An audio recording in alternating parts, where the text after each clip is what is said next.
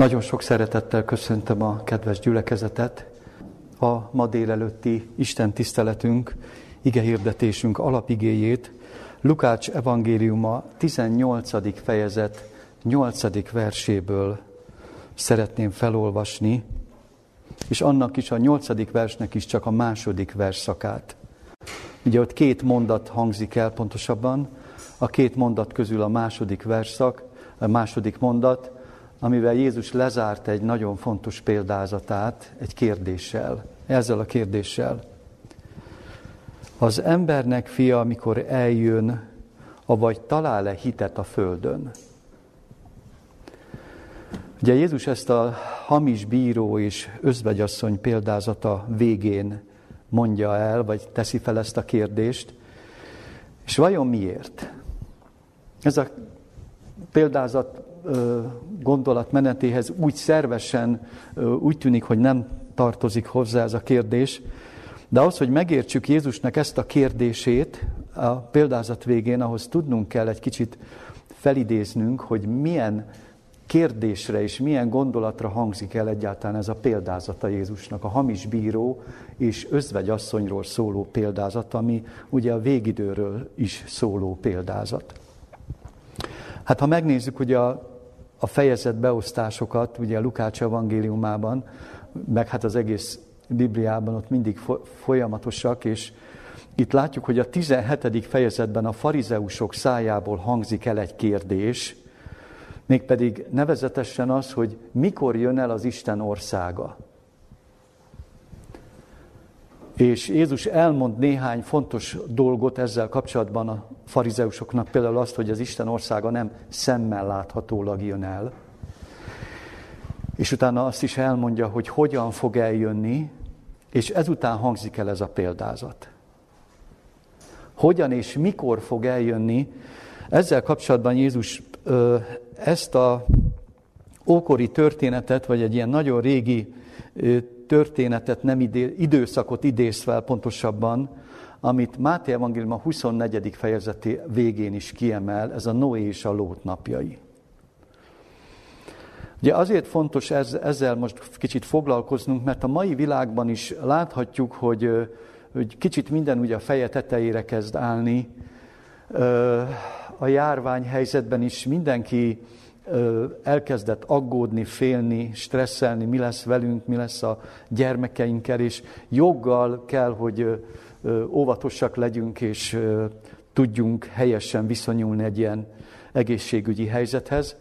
Azonban általánosságban mégiscsak azt kell feltegyük a kérdést, amit Jézus is feltett, hogy mindezek közben talál-e hitet Isten a Földön amikor nehéz bajok, amikor nehéz próbák, amikor, amikor sokféle nehézség és kihívás előtt állunk, akkor Jézus mindig felteszi a kérdést, most is, és akkor is a ókori történetben és az egész történetben ezt a kérdést teszi fel, hogy, hogy vajon hol van a hit, hol vannak hívő emberek.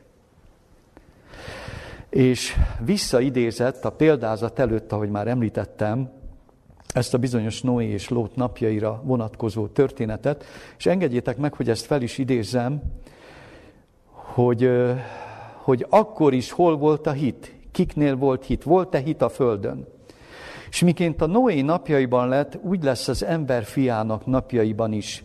Ettek, ittak, házasodtak, férjhez mentek, mindabban a napig, amelyen Noé a bárkába bement, és eljött az önvíz, és mindeneket elvesztett. Hasonlóképpen, mint a lót napjaiban is lett, ettek, ittak, vettek, adtak, ültettek, építettek, de amely napon kiment lót Szodomából, tűz és kénkő esett az égből, és mindenkit elvesztett. Eképpen lesz azon a napon is, melyen az embernek fia megjelenik. Ugye azért döbbenetes így a példázattal összefüggésbe hozni ezt a történetet, hogy Hát akkor is Jézus kereste, vagy Isten kereste a hitet a földön Lót és Noé napjaiban, és mennyit talált? Mennyi igaz hívőt talált, akire el lehetett mondani, hogy igaz Istenfélő bűngyűlölő ember volt. Ugye ez még az ősvilág történetéhez, a Biblia első fejezeteihez tartozó történet, hogy mindenképpen elgondolkodható, hogy Jézus ehhez a korszakhoz, ehhez az időszakhoz hasonlítja az ő eljövetele előtti időszakát, időszakot is, azokat az állapotokat. És feltűnő ebből a két történetből, a Ló és a Lót napjaiból, hogy, hogy hát vajon miért volt csak ilyen kevés hívő ember? Hát olyan hihetetlen. Lót családjával nyolc ember menekült meg az özönvíz elől, a bárkába bemenve. Lót napjaiban meg szinte csak Lót a két lányával, a vőit és a feleségeit is elveszítette a városban. Ugye azért döbbenetes ez a példázata Jézusnak kérdése, hogy talál-e hitet a Földön, mert itt az első történetünkben azt látjuk, hogy egy korszellemmel szemben kellett igazi hívővé, hívőnek lennie. A, azoknak, akik túlélték ezt a, a katasztrófát, ugye mind az özönvizet, mint a, a Szodoma Gomora elpusztulását. Ugye, és a végidőben is egyfajta korszellemmel kell számolni, hogy ez bizony egy hátráltató tényezője a hitnek, az igazi hívő életnek és a hívő magatartásnak. És azt fogalmazhatnánk meg mindjárt itt az első gondolatban, hogy így összefüggésében lássuk a kérdés felvetését és a történet, az ókori történetre való utalást, hogy minthogyha azt fejeznék Jézus, hogy vigyázzatok a végidőben is, az én eljövetelemkor is, egy nagyon erős ellenhatással kell számolni a világban, ahhoz, hogy hívővé tudjál maradni. Mindig egy hátráltató tényezővel, körülménnyel kell szembenéznie a hívő embereknek, hogy, hogy a hitben meg tudjanak maradni. Ez volt Noé korában, ez a ettek, ittak, adtak, vettek, ugye fogyasztottak, élni akartak, jól akartak élni, és azt mondták Istennek, hogy távozzál el tőlünk, mi dolgunk van neked, nekünk veled, mi itt a földön akarunk boldogok lenni, és amennyire csak lehet, itt mindent ki akarunk használni. Mondták a Noé korabeli emberek, akiknek azért lett volna Isten ismeretük, mert szájról szájra bőségesen terjedt az Isten ismeret még abban a korban, és Noétól is 120 éven keresztül hallhatták hogy miben kell megváltozniuk. Ugyanez volt Szodoma és Gomorában, ott pedig milyen ellenhatással, milyen korszellemmel kellett szembesülnie, ugye egy nagyon mély erkölcsi eltorzulással, elhajlással, a homoszexualitással kellett ott együtt élnie Lótnak és családjának, a vőivel, a lányaival együtt. Ugye hát ahol már teljesen elterjed a, a gonoszság, és ez az erkölcsi, mondhatni elfajulás, ott azért nem könnyű megállni a hit, hitben. Nem könnyű Isten félőnek és Isten útján megállva élni az életet. Most kedves gyülekezet, ugye visszatérve az első kérdésre, hogy az embernek fia, amikor eljön, talál-e hitet a földön, valahogy ebben a kérdésben benne van az, hogy Istennek ma is keresnie kell a hitet a földön. Tehát mondhatnánk, hogy nagyon kell keresni az igazi hitet a földön. Ma is egy másfajta problémával kell ma szembesülnünk, amit egyébként Jézusnak is át kellett élnie Jézus korában. Ma persze, igen, ma is megismétlődik a Noé és Lót napjainak problémája, de most bejön még egy harmadik ellenhatás, tényező, egy körülmény, egy nehezítő körülmény, hogy a hitet igazán gyakorolja az ember, és ezt majd mindjárt szeretném is felidézni, hogy mi lehet ez. De Jézus korában sem volt könnyű hitet találni. Tehát ezt látjuk a példázatnak is van egy, van egy kor, korhoz illó, illő, vagy abban a korban lévő komoly üzenete. Most, hogyha már így beszéltünk arról, hogy Isten mindig keresi a hívő embert, ugye idézzünk fel hívő embereket, idézzünk fel például igeverseket ezzel kapcsolatban, hogy Isten mit keresett, hogy kereste a hitet a Földön.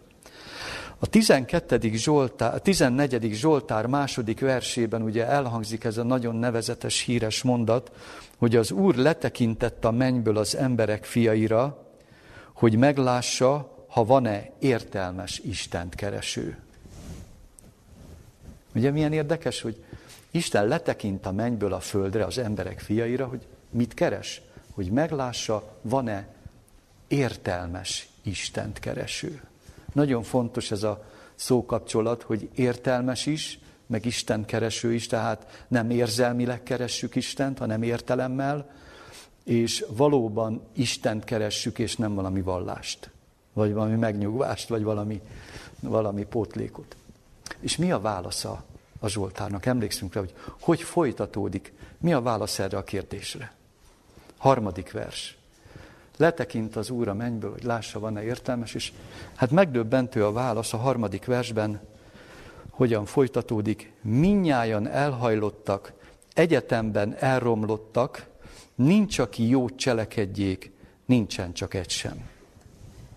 Ez döbbenetes. Hát talált akkor Isten keresőt sokat, Isten a Földön, ez Dávid, kor, Dávid Zsoltára, Dávid korában íródik, de akkor sem volt túl sok, Isten keres úgy tűnik, hogy minnyájan, tehát azt lehet mondani, hogy egyetemesen elromlottak, minnyájan elhajlottak, nincsen csak egy sem.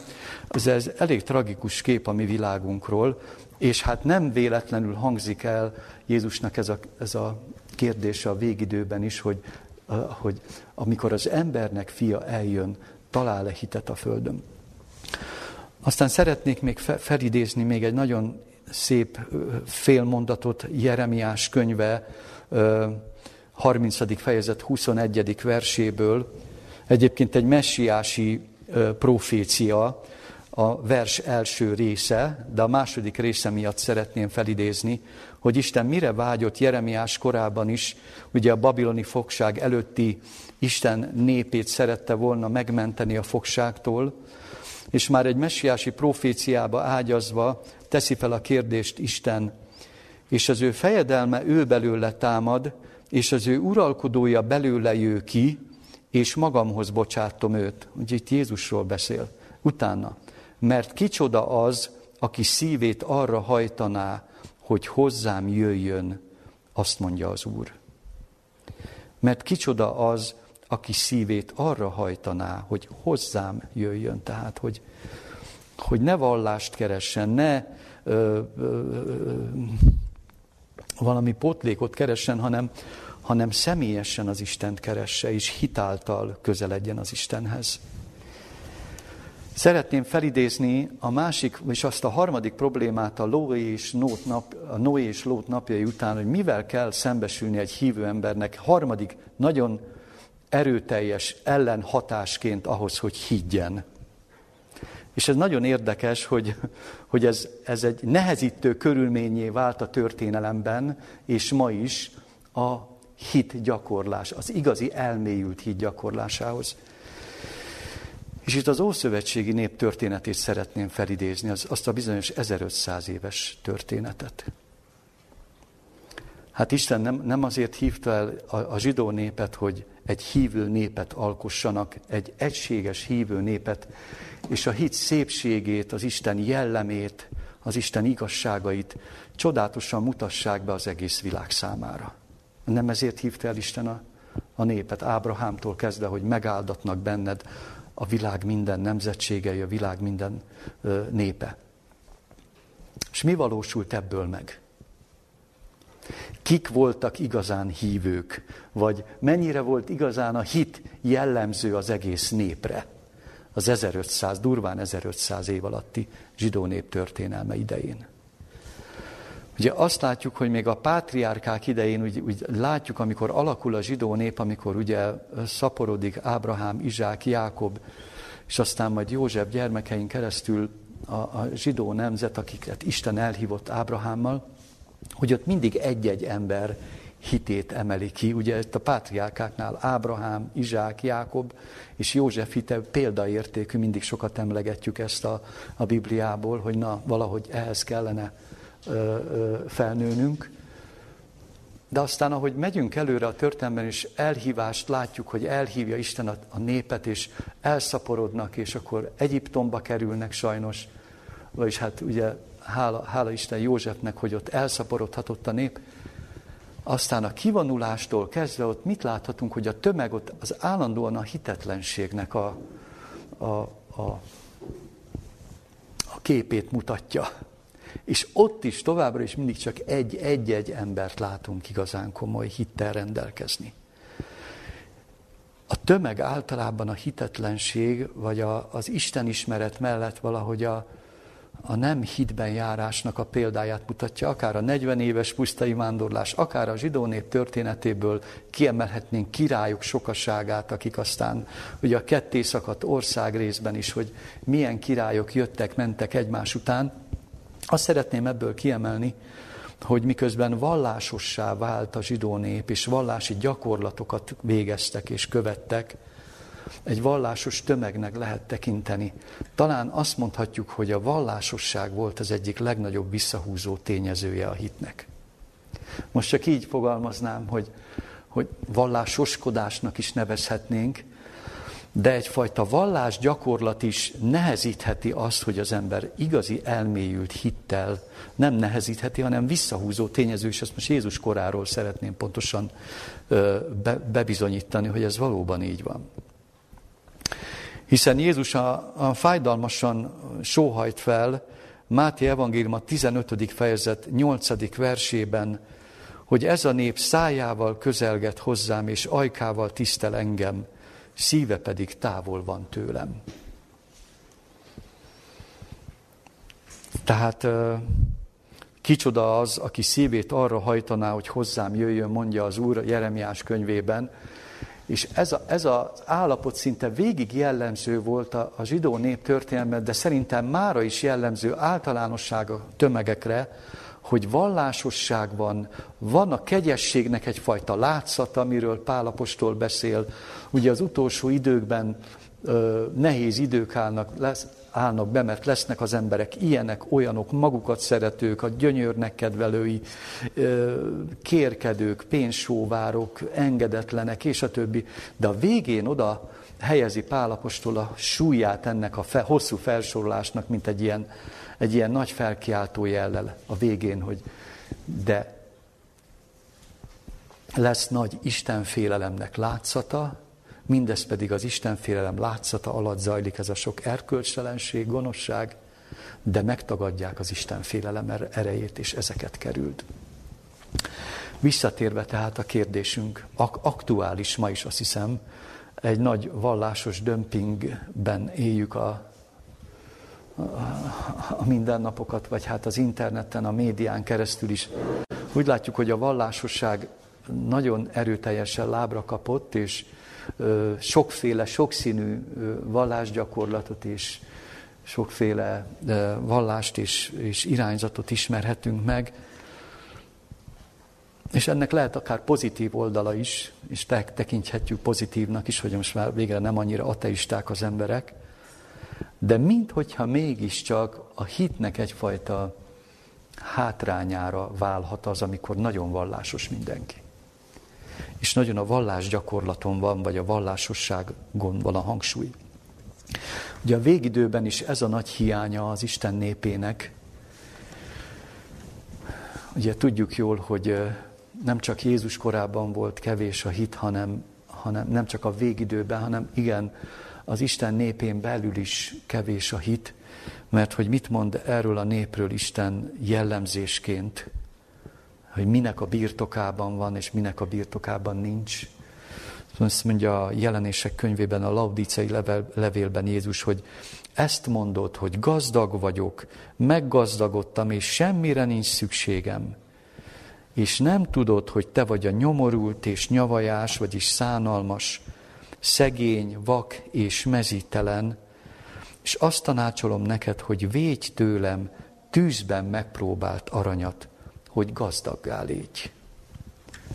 Szóval elérkeztünk ahhoz, ami bennünket is közelről kell, hogy érintsen, hogy jó, van a kegyesség látszata a világban, sokféle irányzat és probléma van, erkölcstelenség, járvány van, és nagyon sok, látjuk, hogy mennyi probléma van a világban, de van mellette nagy vallásosság, és ennek lehet pozitív oldala is, tehát nem szeretnék mindent ö, negatívan megítélni. Azt persze megítélhetjük negatívan, hogy hogyha a vallás, hogy mondjam, már egyfajta bizniszé válik, és hát, hogy mondjam, egy jó megélhetési forrás lehet már akár vallásosnak lenni, vagy, vagy vallásos intézményeket működtetni.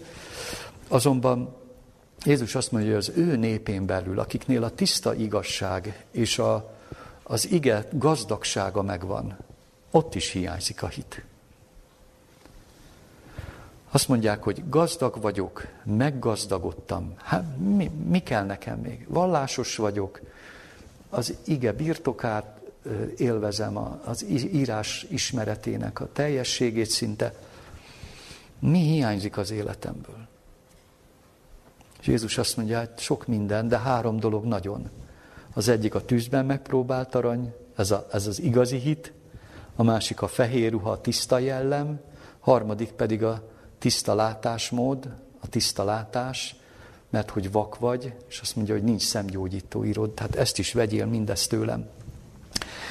De most kicsit előre szaladtam, és szeretnék visszatérni Jézus korához. Hogy Jézus miért idegenkedett annyira a vallásosságtól, vagy vallásoskodástól. Milyen, hogyan foglalja össze egyik könyvünk nagyon szépen Ellen Gould White a Jézus lábnyomán című könyvében, a 20. oldalon azt a korabeli vallásosságot, ami, amiben Jézus élt, és amitől Jézus nagyon írtózott, és amitől menekült, mondhatni. Ezt olvasom itt a 20. lapról, a Nagy Orvos Lábnyomán című könyv, könyvből, nem Krisztus lábnyomán, vagy a Nagy Orvos Lábnyomán című könyvből. A farizeusok megkülönböztetett tisztelet akartak kivívni maguknak, merev szertartásosságukkal, itt felsorolok öt dolgot, merev szertartásosságukkal, látványos Isten tiszteleteikkel és jótékonykodásukkal, vallási vitákkal akarták bizonyítani buzgóságukat, a szemben álló szekták hosszan és hangoskodva vitatkoztak egymással. És még itt azt is hozzáteszi, nem volt szokatlan dolog a törvény tudorainak dühös, vitatkozó hangját hallani az utcákon. Ezt írja a 20. oldalon ez a könyvünk. Jézus ebben a korban jött el, hogy keresse a hitet.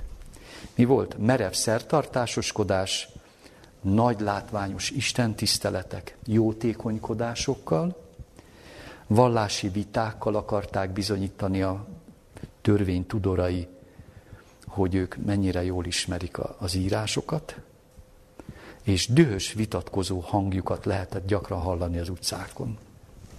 Dühös vitatkozó hangjukat lehetett hallani gyakran az utcákon. Hát ez volt a vallási élet Jézus korában. Ez volt a vallásosság. Na most Jézusról pedig mit olvashattunk a Ézsaiás könyve 42. fejezet második versében. Ennek pont az ellentéte volt. Nem kiáltott, nem lármázott, nem hallatta szavát az utcán. Ez az egyik gondolat. Azt írja folytatásként Ellen White ebben a könyvben, Jézus a heves vitatkozást a hivalkodó Isten tiszteletet, a hatásvazású cselekedetet minden esetben elkerülte. Vagyis pontosabban Jézustól ilyet senki nem tapasztalt. Heves vitatkozást, hivalkodó Isten tiszteletet, hatásvadászó cselekedetet Jézus esetében soha senki nem tapasztalt. Aztán így folytatja Ézsaiás próféta 42. fejezet harmadik versében, ugye, hogy nem kiáltott, nem lármázott, nem hallatta szavát az utcán, a megrepett nádat nem törte el, nem töri el, a pislogó gyertyabelet nem oltja ki, a törvényt igazán jelenti meg. E-, ezt szeretném valahogy kiemelni, hogy hívő ember ként Jézus, ugye ő is hitből élte az életét, az atyában való hitből, hogy valahogy az jellemzi azt a hit, hitet, amit Jézus keres a földön, ami nem kiáltó, nem lármázó, nem hangoskodó, és azt mondja, viszont észreveszi, mit, amit alig lehet észrevenni, a megrepett, a nádnak a megrepettségét, hogy, hogy egy nád meg van repedve, azt ugye észre lehet venni, meg a pislogó gyer, gyertyabelet is észrevette, nem oltotta ki, mert a törvényt, a hitet, a vallásosságot valahogy igazán jelentette meg.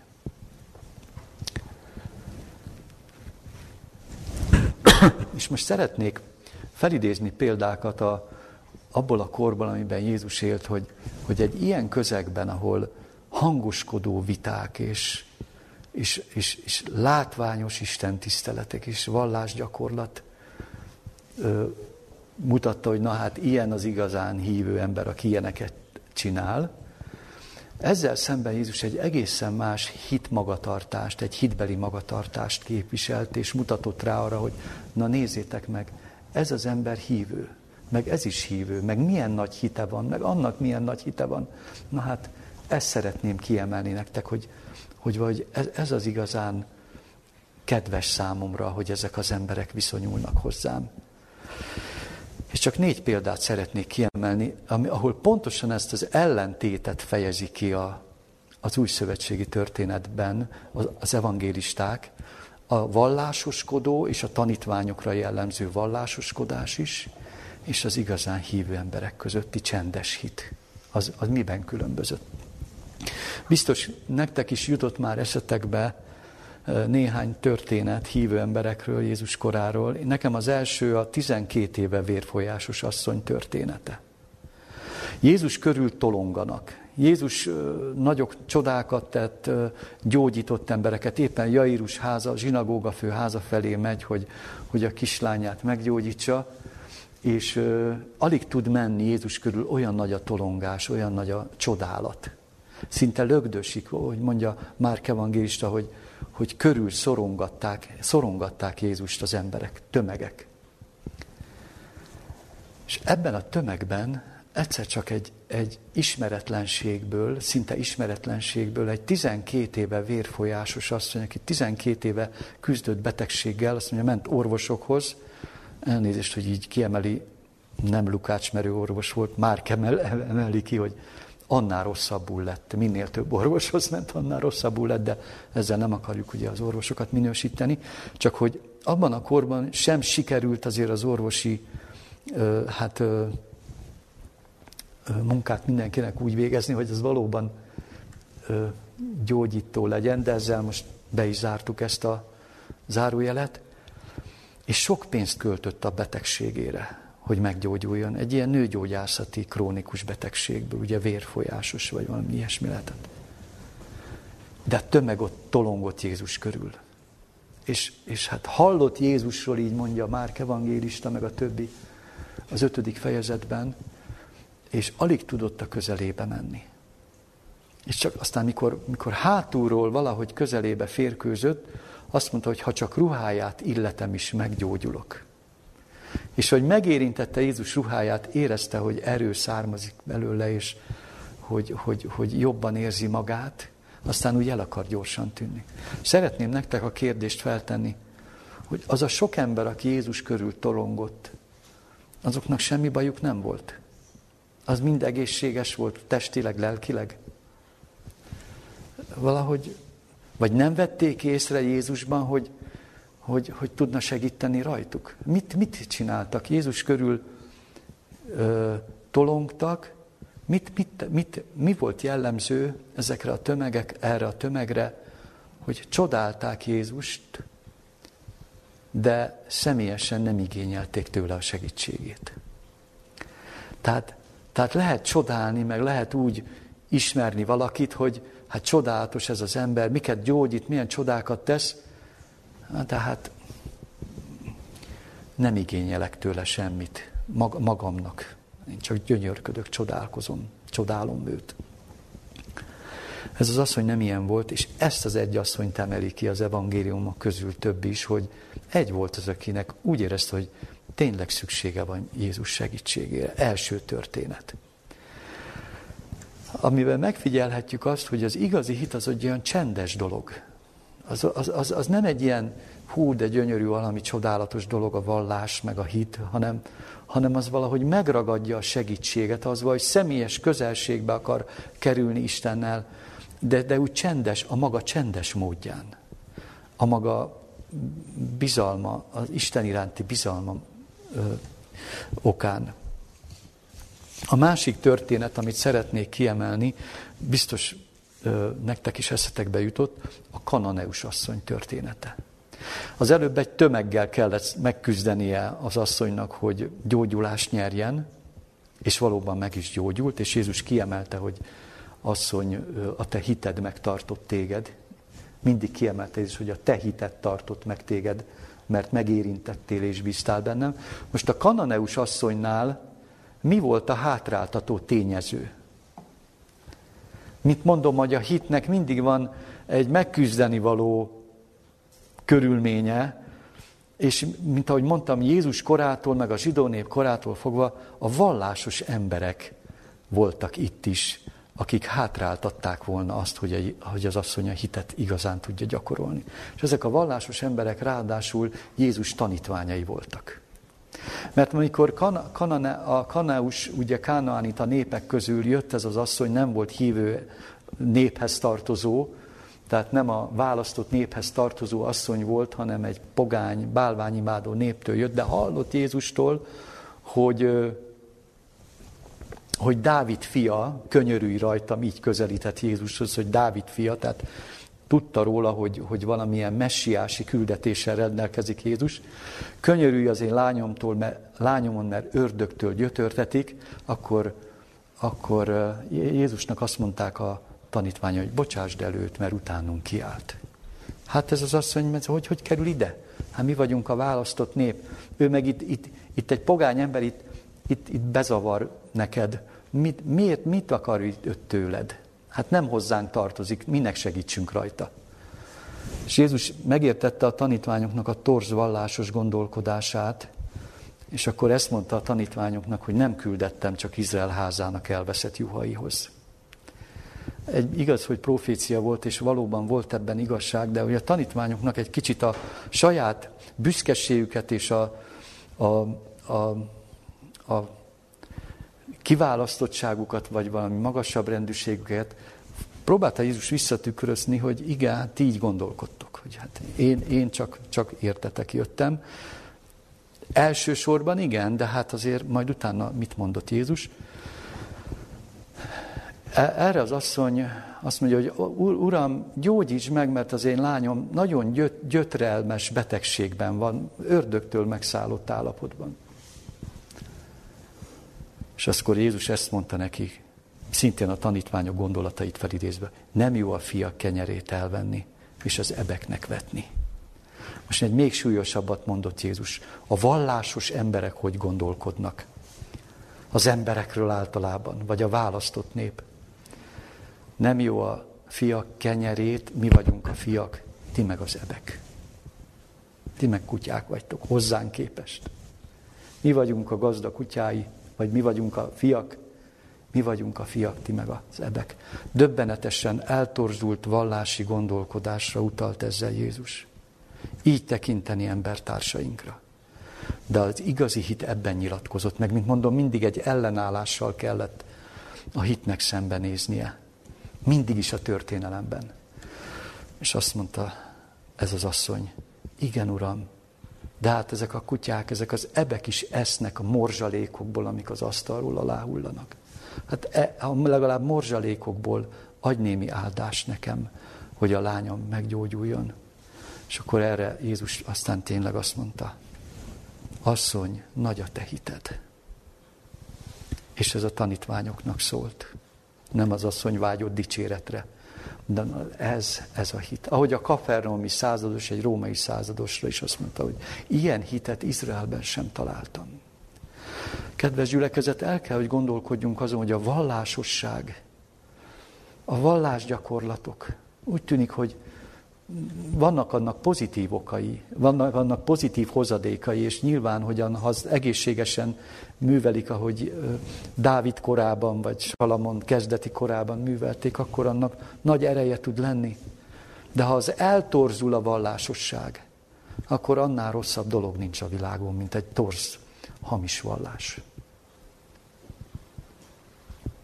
És ennek a gyakorlati része.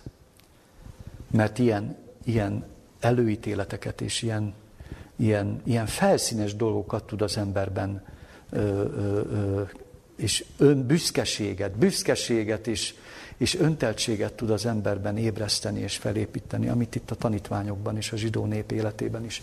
És minden kor hívő egyházában, majdnem csak az új szövetségi történetben is ezt láthatjuk. Nagyon ritkák voltak az Ószövetség és az Új Szövetségi történetben azok a korszakok, ritkák voltak és rövidek, amikor egy egységes közösség kép, jól tudta képviselni a hitet. De közben mindig voltak egyéni, igazán hívő emberek, voltak Dávidok, voltak Józsuék, voltak Mózesek, most nem sorrendben mondom, voltak Ezékiás királyok, voltak Jósiás királyok, voltak kispróféták, Ézsaiások, Illések, Illés proféták. Egy-egy ember mindig volt, de a tömeg az, az sajnos sokszor távol volt a hittől, és ígértem, hogy két példát már csak nagyon röviden szeretnék felidézni, és aztán összefoglalni három pontban az igazi hitnek a jellemzőjét szeretném utólag. A kananeus asszony után meg kell említsük egy olyan névtelenségbe burkolózó édesanyákat, akik Jézushoz hozták a gyermekeiket. Csodálatos történet, és elsiklunk felettük, de itt is az édesanyák hite, Jézus iránti bizalmuk, és a tanítványok magatartását megint felismerhetjük. Hogy szegény tanítványok itt is mit csináltak. Jézus tanított, és akkor odajöttek az anyák a tanításai közben, pedig épp a házasságról beszélt, olvashatjuk a Márke van, hogy a házasság szentségéről, szépségéről, a családról beszélt, miközben odajöttek a tanítványok, odajött ez az anyuka sereg a gyerekeikkel, a karjuk, karjukban lévő kisgyerekeikkel, meg már lehettek nagyobb bacskák is, hogy áldja meg őket Jézus. És erre mit, mit csináltak a tanítványok, hogy hagyjátok a mestert, ne zavarjátok ilyen csöpségekkel, meg most a nagy tanítást hallgatjuk. És azt olvashatjuk Márk evangéliuma tizedik fejezetében, ugye, hogy azért hozták gyermekeket, hogy illesse őket, a tanítványok pedig feddik azokat, akik hozták, Jézus pedig látván haragra gerjedt, és mondta nékik, engedjétek hozzám jönni a kisgyermekeket, és ne tiltsátok el tőlem, mert ilyeneké az Isten országa. Szeretném itt megint hangsúlyozni, hogy a, a, a vallási buzgalom odáig fajult már a tanítványoknál, hogy eltiltották volna a gyerekeket Jézustól. Jézus azt mondja, ne tiltsátok el tőlem. Ilyeneké az Isten országa. Ugye a vallási buzgalom az, az, az nagyon ellene van az igazi hitnek, és Jézus aztán azt, azt fűzte ez a történetet hozzá, hogy bizony-bizony mondom néktek, aki nem úgy fogadja az Isten országát, mint gyermek, semmiképpen nem megy be abba. És majd mindjárt megpróbáljuk összerakni az igazi hitnek a jellemzőit. Itt láttunk beteg asszonyokat, láttunk segítségre szoruló embereket, látunk kisgyermekeket, akik Jézushoz jönnek, és utoljára szerettem volna ezt a negyedik történetet is felidézni. Itt is egy vallási buzgalommal szemben az igazi hit nyilatkozik meg, ugye Mária Magdaléna Simon házában.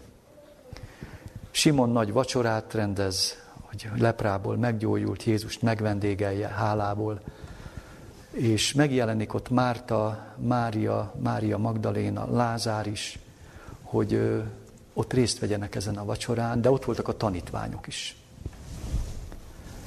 És tudjuk, hogy Mária Magdaléna történetében, hogy hét ördögöt űzött, vagyis hétszer esett vissza ugyanabba a hibájába, bűnébe Mária, de aztán meggyógyult abból, és hálájából ezen a vacsorán ki akarta fejezni a szeretetét Jézus iránt. És ott a tömeg ott vacsorázik, ott a tanítványok is ott esznek, isznak és beszélgetnek, és ez az asszony pedig ö, elkezdett egy ilyen nagyon drága nárdus olajból való kenettel, ö, elkezdte Jézus lábát kenni.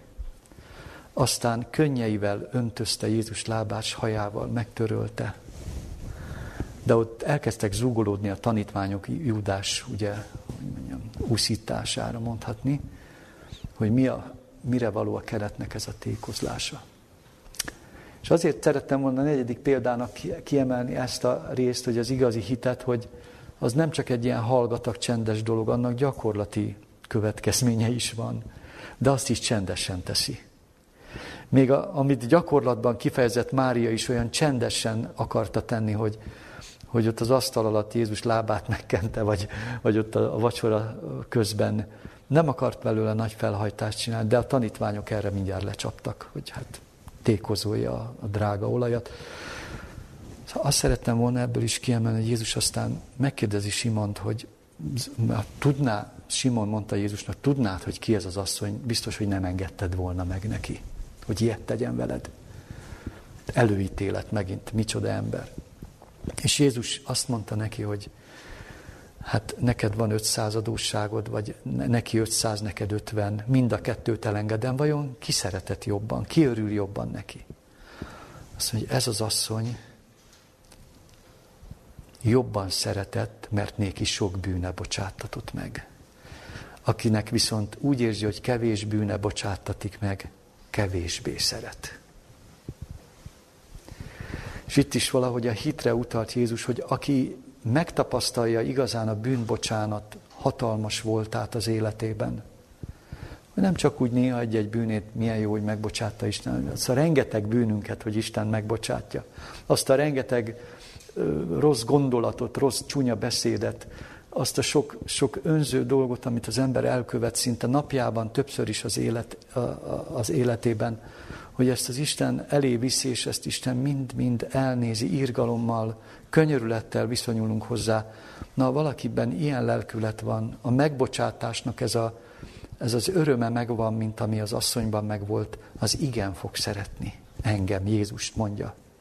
Mert a megbocsátás túláradó szeretete átalakítja a szívét, mondja Ellen White egyik könyvében.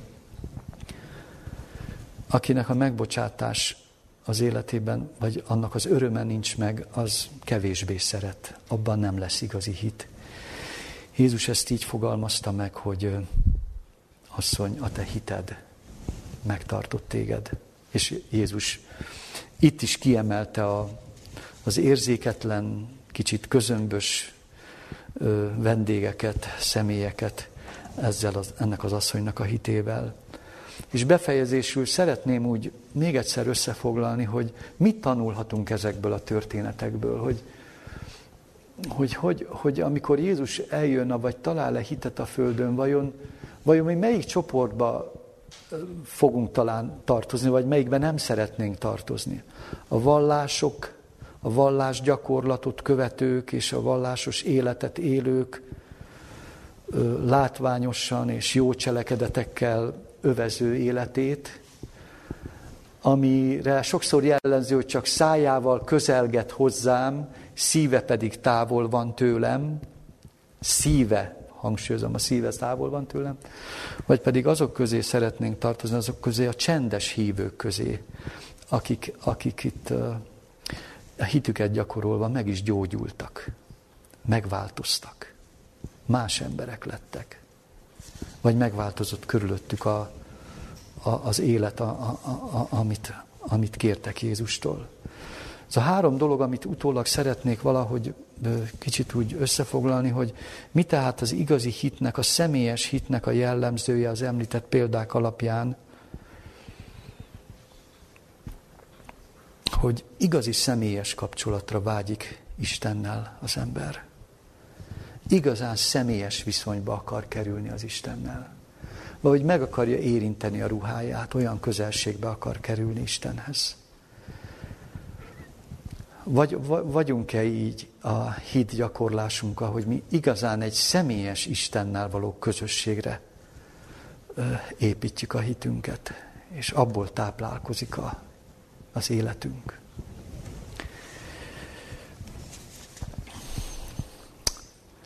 Lányaink, mikor kicsik voltak, akkor ugye a gyülekezetbe járókat két csoportra osztották.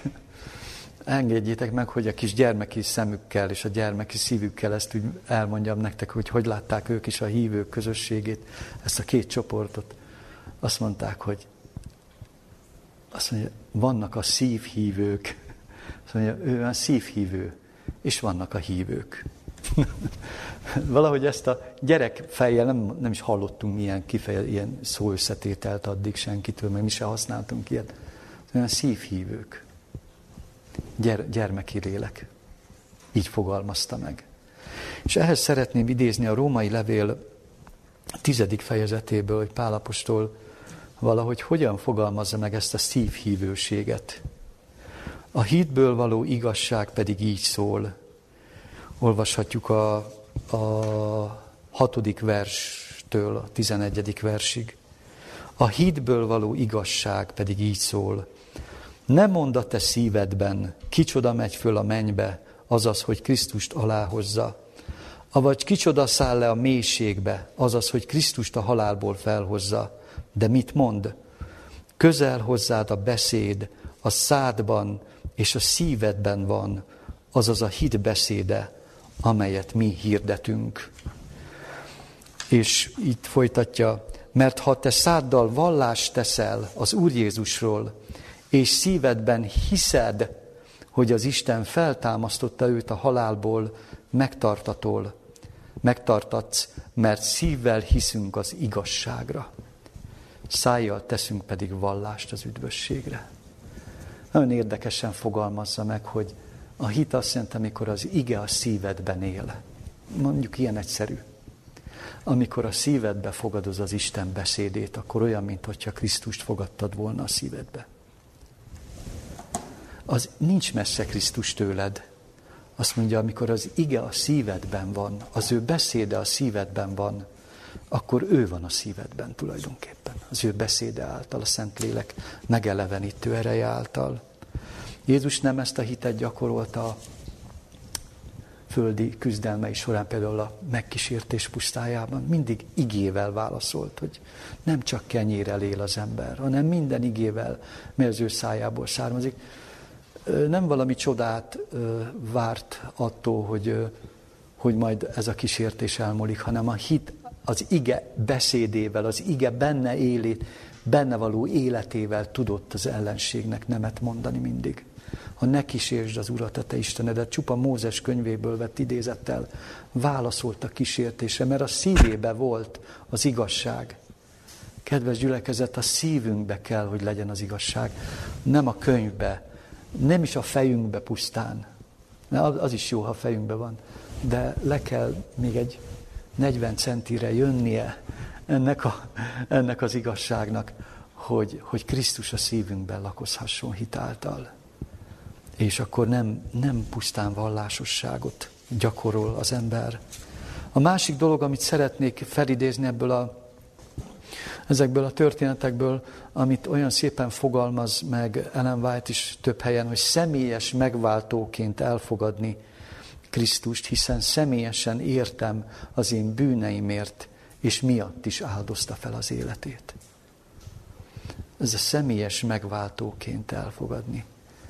Milyen sokszor csak egy távoli megváltóval, meghalt a világért 2000 évvel ezelőtt, de hát én csak bűnös ember, itt küzdködök, vergődök, marcangolom magam a bűneim miatt.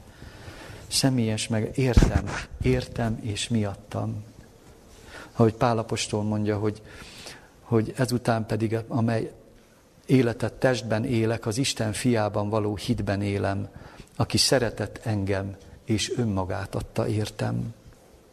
És végül szeretném ugye a személyes megváltó befogadásán túl harmadsorban felidézni tám a legfontosabbat.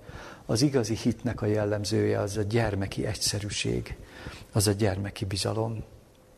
Nem véletlenül mondta Jézus többször, már az előző említett történetben is, hogy ilyeneké az Isten országa.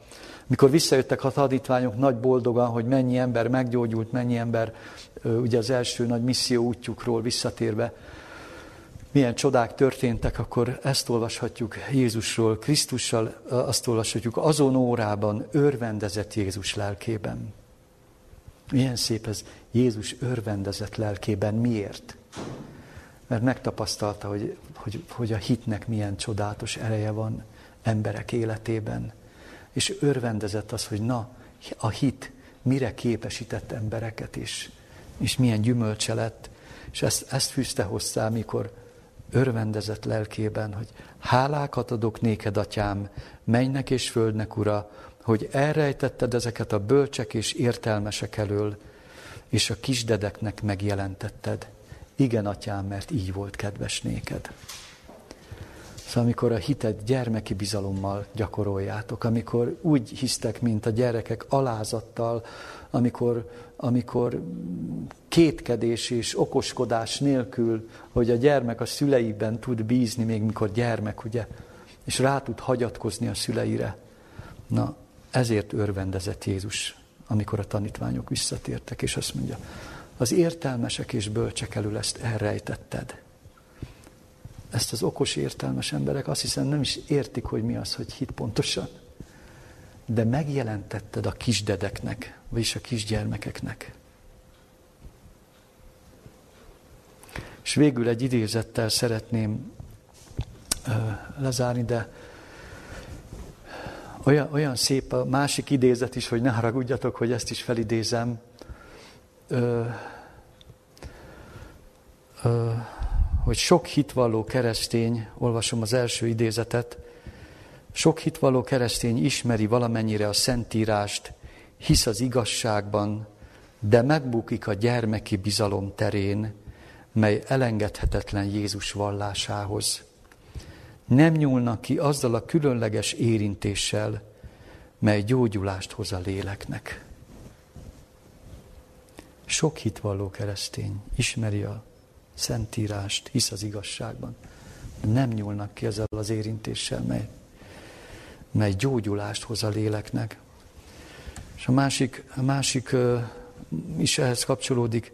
A magassan iskolázott személyek gyakran inkább csak könyvből szerzett ismeretükre támaszkodnak, mint sem Istenre.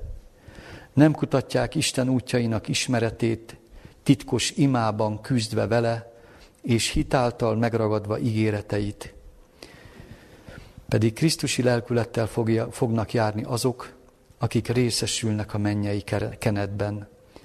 Keresni fogják a másokkal való beszélgetés alkalmait, hogy megismertessék őket az atyával, és azzal a Jézus Krisztussal, aki az atyától jött, és akinek megismerése örök élet. Ezt az első szemelvénygyűjtemény 265. oldalából olvastam, a másodikat pedig a hatodik bizonyságtétel, vagyis az elsőt hatodik bizonyságtételből olvastam, és egy jó tanácsot ad a végén, lejjen nyugalmat mindenki Istenbe, és ne képzelje, hogy Isten görcsös, kimerítő erőlködést vár tőle. Isten csak azt várja, hogy gyermeki bizalommal legyen iránta, hogy az ő karjára hagyatkozzék minden gyöngeségével, megtörtségével, tökéletlenségével. Akkor Jézus megsegíti a tehetetlent, erősíti és felépíti azokat, akik úgy érzik, hogy ők a megtestesült gyöngeség. Lejjen nyugalmat Istenben mindenki, és ne képzelje, hogy Isten görcsös, kimerítő erőlködést vár tőle. Micsoda nagy teher esik le az ember válláról, amikor ilyen mondatokat olvas, nem? Isten csak azt várja, hogy gyermeki bizalommal legyünk iránta, hogy az ő karjára hagyatkozzunk minden gyöngeségünkkel, megtörtségünkkel, tökéletlenségünkkel. Kívánom, hogy ezek a gondolatok erősítsenek bennünket a végidő küzdelmeiben, amik már ma is némileg mutatják a maguk fogafehérjüket, ugye bizonyos küzdelmek között éljük az életünket mindannyian, de van egyéni küzdelmünk is önmagunkkal, a közvetlen mikrokörnyezetünkkel is biztos. De ne görcsös igyekezettel akarjuk élni a hitéletünket, hanem hagyatkozzunk Krisztusra gyöngeségünkkel, bűneinkkel, erőtlenségeinkkel az ő karjára, hogy segítsen ki ezeket, ezekből minket az ő hatalmas kegyelme, gyógyító ereje által. Amen.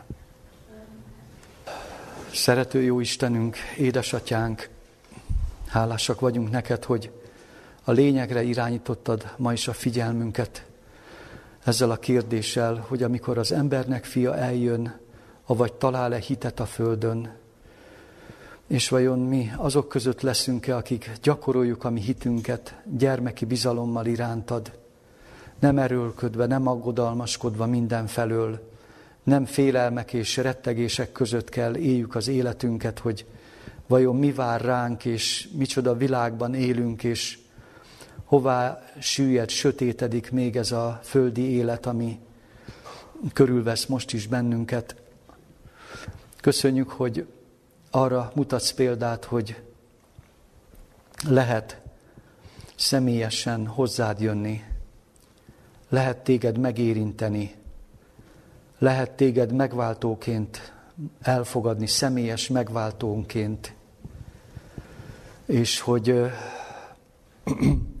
lehet olyan gyermeki bizalommal közeledni hozzád, ami nem okoskodik, nem az értelmére hagyatkozik pusztán, hanem a te igédet befogadja a szívébe, és a szívében élő igékből éli az életét, és ebből táplálkozik a hite.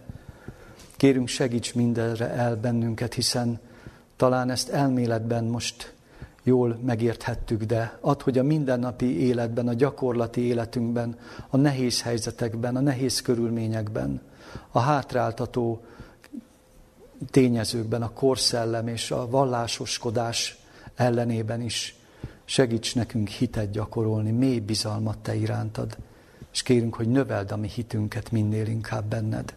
Az Úr Jézus nevében kérünk, hallgass meg minket. Amen. Istenben